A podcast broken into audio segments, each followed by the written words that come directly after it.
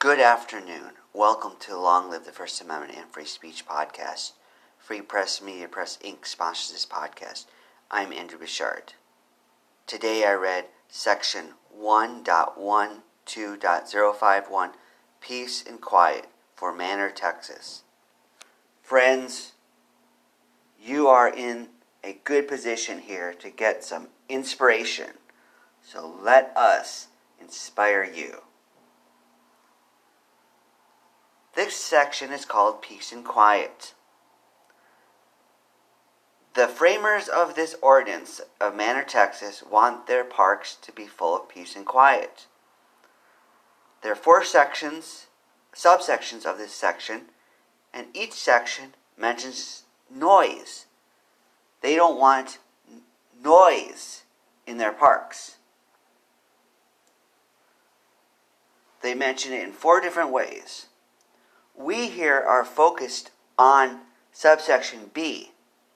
It pertains to obscenity. Let me read it for you. It says, quote, Patrons shall not use offensive language, make unreasonable noise, discharge weapons or fireworks, or engage in offensive gestures or conducts constituting disorderly conduct under state laws. End quote. See, you see noise there, and then you they talk about discharge of weapons and fireworks. That could be noisy too. They don't like noise in Manor, Texas. Offensive gestures. Would you like to challenge these laws, friends? Would you like to challenge these laws by using offensive language in Manor, Texas parks? If you do, keep me posted. I'd love to follow your story. You want to overturn this law because it prohibits offensive language? We here are opposed to obscenity laws. Therefore, we consider the repeal of this law here.